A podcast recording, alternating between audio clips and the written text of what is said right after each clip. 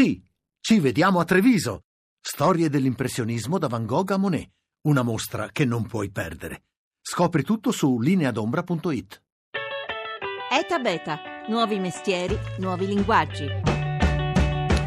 Sensori per il termostato, monitor per bambini, console per videogame, frigoriferi, televisori, allarmi domestici. È partito da migliaia di questi dispositivi collegati a internet e all'insaputa dei loro proprietari l'attacco informatico che venerdì scorso ha oscurato per ore decine di siti web del calibro di Twitter o Netflix. Ed è solo un assaggio questo della grande minaccia che grava su un mondo sempre più connesso, dove la domanda non è più se verremo colpiti anche noi, ma soltanto quando. Una buona giornata da Massimo Cerofolini, benvenuti a Eta Beta 335 699 2949 per sms e whatsapp, Eta Beta Radio 1 per Facebook e Twitter. I numeri fanno davvero paura, soltanto in Italia, pensate, ogni anno ci sono 25.000 furti di identità, 11.000 reati informatici denunciati, per non parlare di quelli non denunciati, e oltre 100.000 vittime di virus informatici. Tutto questo mentre un milione di nuovi malware, ossia di nuovi software truffaldini, di bombe telematiche, provano ogni giorno a bucare i nostri computer. Nel mese della sicurezza informatica proviamo allora a capire cosa sta succedendo e come difenderci. Con noi due esperti, buongiorno e benvenuto a Tabeta Alessandro Curioni. Buongiorno, buongiorno a tutti. Autore del libro Come pesci nella rete. Buongiorno e ben ritrovato a Stefano Frate Pietro. Esperto di sicurezza informatica. Allora partirei da Stefano Farate Pietro, da quello che è successo venerdì, il primo attacco informatico di massa partito da oggetti di uso domestico come appunto il monitor che sorveglia la culla dei bambini, il frigorifero, il termostato, la tv collegata a internet. Che è successo? Uh, anche telecamere, eh, IP in questo caso. È successo che eh, questi dispositivi sono stati tutti violati, un gran numero di questi dispositivi, e sono stati eh, governati e in modo sincrono utilizzati per effettuare un attacco eh, non tanto ai singoli Twitter, LinkedIn, eh, siti internet di questo tipo, ma ad un'azienda eh, dove queste grandissime realtà si appoggiano per erogare i loro servizi, in questo caso eh, l'azienda si chiama DIN, eh, per la risoluzione di nomi di dominio, cioè quando noi digitiamo www.twitter.com su internet in realtà eh, si, eh, si, si, va nella rete per numeri, per indirizzi IP, eh, noi, il, questo servizio ci permette di tradurre un nome in indirizzo IP e quindi eh, è stato attaccato questa tipologia di servizio e il, i vari siti internet sono stati completamente irraggiungibili da una gran parte del globo, non, tutta, non tutto il mondo.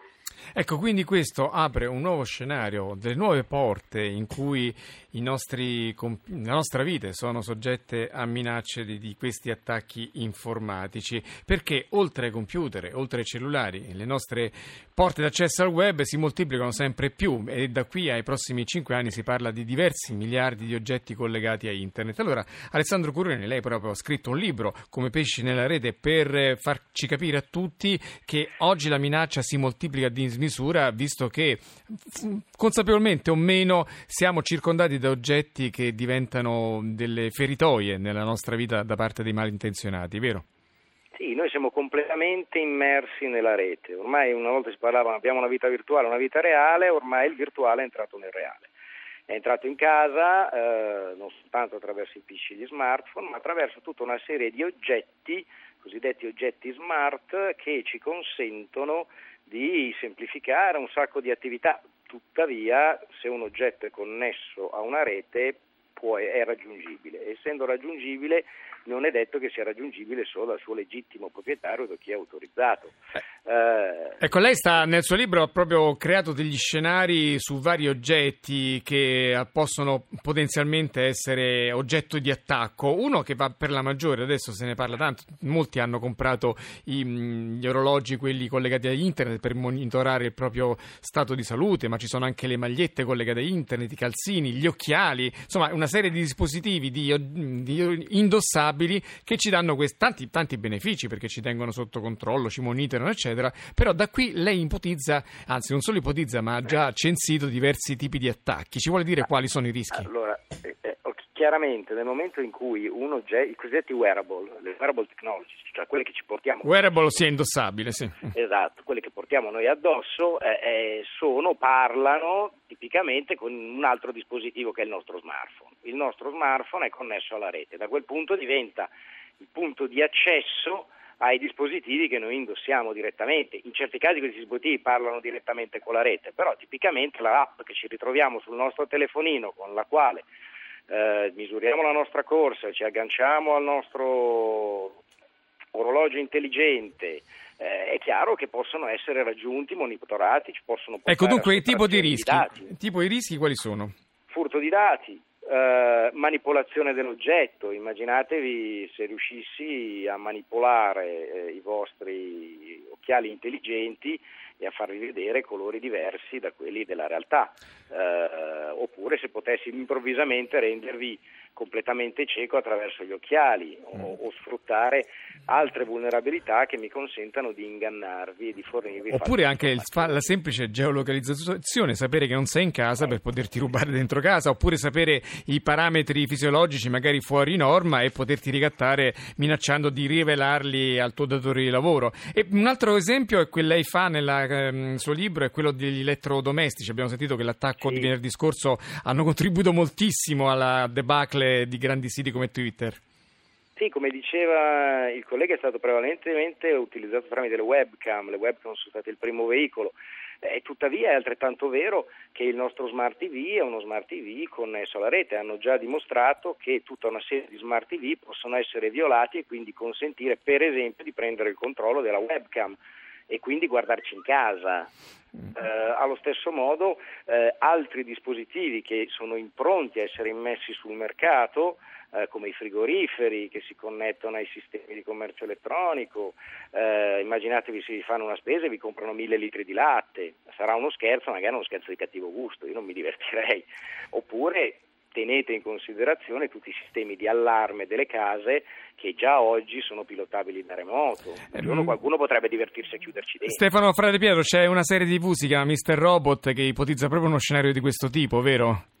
sì, è vero, la, la, nuova stagione, la seconda che non è ancora arrivata in Italia, inizia proprio, faccio un po' di spoiler, eh, inizia proprio con eh, un attacco all'informatico della casa dell'avvocato della E-Corp, eh, dove sostanzialmente per costringere questa persona ad abbandonare questa casa entrano nel termostato intelligente, quindi un IoT. Un, eh, Internet delle fanno? cose, sì. Esattamente. E cosa fanno? Da remoto in pieno inverno li aumentano, invece tolgono il caldo e gli sparano l'aria condizionata in casa, portando a meno 4 gradi la temperatura e questa persona è costretta a uscire di casa perché poi dovevano entrare eh, gli hacker di, della, della serie TV. Ste, eh, Alessandro Corioni, un altro scenario che lei traccia è quello riguarda, che riguarda la mobilità, le auto eh, che vengono diciamo, governate da dispositivi collegati a internet, non si parla soltanto dell'auto del futuro, quella che si guida da sola, ma gran parte dei, delle vetture dei modelli già esistenti, vero? Eh certo, attraverso gli impianti di intrattenimento eh, hanno, hanno, dimostrato due ricercatori con la Jeep, attraverso l'impianto Uconnect sono riusciti a manipolare tutta una serie di sistemi, tra cui l'impianto frenante, l'impianto di condizionamento, l'impianto di funzionamento di tergicristalli e quindi a farli funzionare a loro discrezione indipendentemente dai desiderata del pilota. Tra l'altro questa cosa che mh, citava ancora il collega eh, rispetto al, alla modifica alla manipolazione di un termostato è stata sperimentata con successo ad agosto di quest'anno, non da remoto ma in locale, in cui è stato installato fondamentalmente un virus informatico che chiedeva il riscatto all'interno del termostato e quindi tu per riacquisire il controllo della temperatura di casa tua avresti dovuto pagare un riscatto.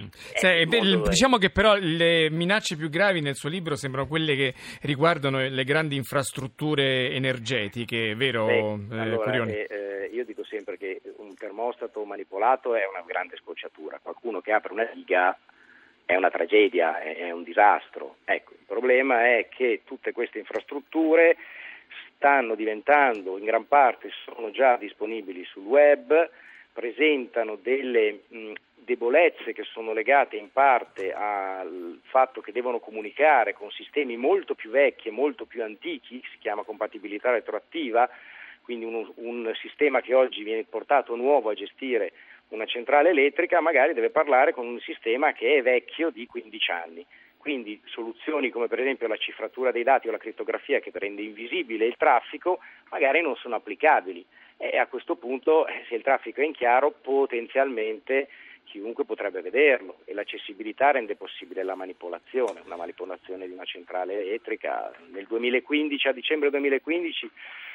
eh, si dice che i russi hanno colpito uh, centrali elettriche ucraine hanno causato un blackout uh, che ha coinvolto 80.000 persone. Oppure potrebbero semplicemente entrare nel nostro contatore per eh, minacciare di farci una bolletta astronomica in cambio di un riscatto. E questo cambio di riscatto, Stefano Frade Pietro, è un po' la tecnica che ehm, invalsa nei computer normali, il cosiddetto fenomeno di ransomware, che sono appunto questi virus legati a dei link che noi eh, stupidamente eh, anche ingenuamente apriamo e ci portano poi delle, eh, diciamo, dei virus che ci praticamente sequestrano interi blocchi di documenti. Che cosa sono i ransomware?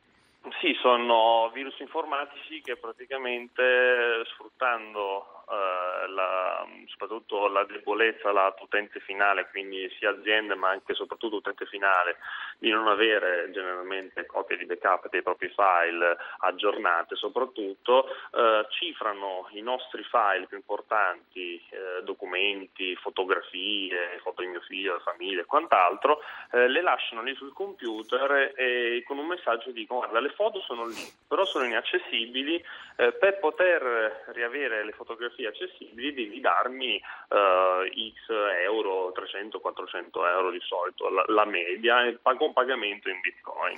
La cosa singolare è che noi eravamo indotti a pensare fino a poco tempo fa che dietro questi mh, truffatori ci fossero delle vere e proprie centrali criminali. In realtà ci sono, ma il vero business che loro fanno non è tanto sull'attacco diretto quanto sulla vendita di questi modellini, di questi software da installare a un pubblico generalista che poi esatto. si diletta a fare truffe di questo tipo, vero? È ancora più pericoloso perché moltiplichi le esatto. occasioni di intervento.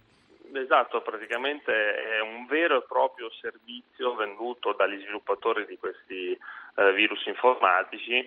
Eh, loro, perché è stato strutturato in questa maniera? Perché è molto più rischioso mettersi in prima persona a fare questo tipo di attività, ricordo accesso abusivo, violazioni di sistemi, reati penali e civili si sprecano, è molto più facile invece vendere un pacchetto bello pronto e funzionante eh, su un portale web e avere un guadagno immediato non tanto sul riscatto degli utenti, ma della persona che vuole fare sì, di, eh, diciamo di questi truffatori dilettanti. E, però la possono anche essere non tecnici, attenzione, ecco, quindi facendo persone normali. molti danni ancora di più. E la cosa importante però, l'altra volta, un annetto fa c'era uno qui a dire che purtroppo non c'era niente da fare, negli ultimi mesi invece è intervenuta una novità, vero? Una, di, che ci dà sì. un po' di respiro? Allora, ehm, cosa è successo? È successo che le, le, aziende antivirus hanno capito che per bloccare questo problema eh, non dovevano intercettare il file del virus perché era pressoché impossibile perché gli antivirus funzionano se soltanto se eh, la, il virus è noto, non è noto fanno un po' fatica a riconoscere e a trovare quindi una cura per quel sistema.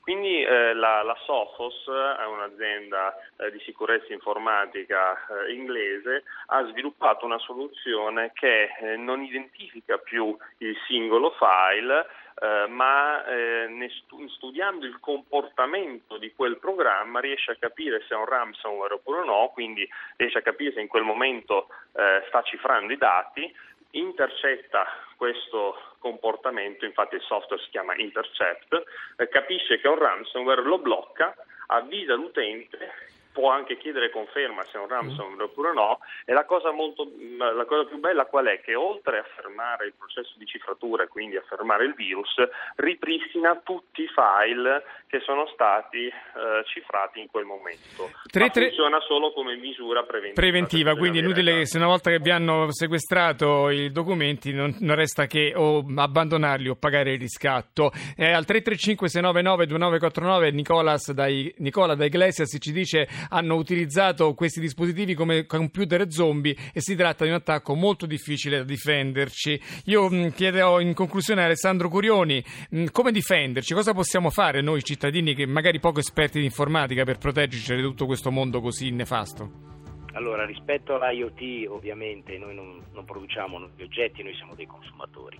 Quindi rispetto ai rischi dell'IoT dobbiamo iniziare a diventare dei consumatori consapevoli. Pochi secondi ancora Alessandro. Consumatori consapevoli significa che dobbiamo tenere conto della sicurezza in qualsiasi dispositivo acquistiamo. Ecco, e mm, Stefano Frate Pietro, un suggerimento da parte sua? Non accettare mai caramelle dagli sconosciuti. Bene, allora con questi due mh, eh, suggerimenti io chiudo la trasmissione. Stefano Frate Pietro, esperto di sicurezza informatica, grazie. Grazie Alessandro Curioni, autore del libro Come pesci nella rete. La squadra di oggi, Antonio D'Alessandri alla parte tecnica, la collaborazione di Rita Mari, la regia di Paola De Gaudio. È da beta.rai.it invece il sito se volete scriverci oppure se volete riascoltare queste e le altre puntate. Siamo sempre su Facebook, su Twitter dove pubblichiamo tante notizie sul mondo che nova, anche quelle sulla sicurezza informatica. Ce n'è una molto interessante oggi. Ora c'è la- il GR, poi c'è Life, Massimo Cerofolini. Noi ci sentiamo domani.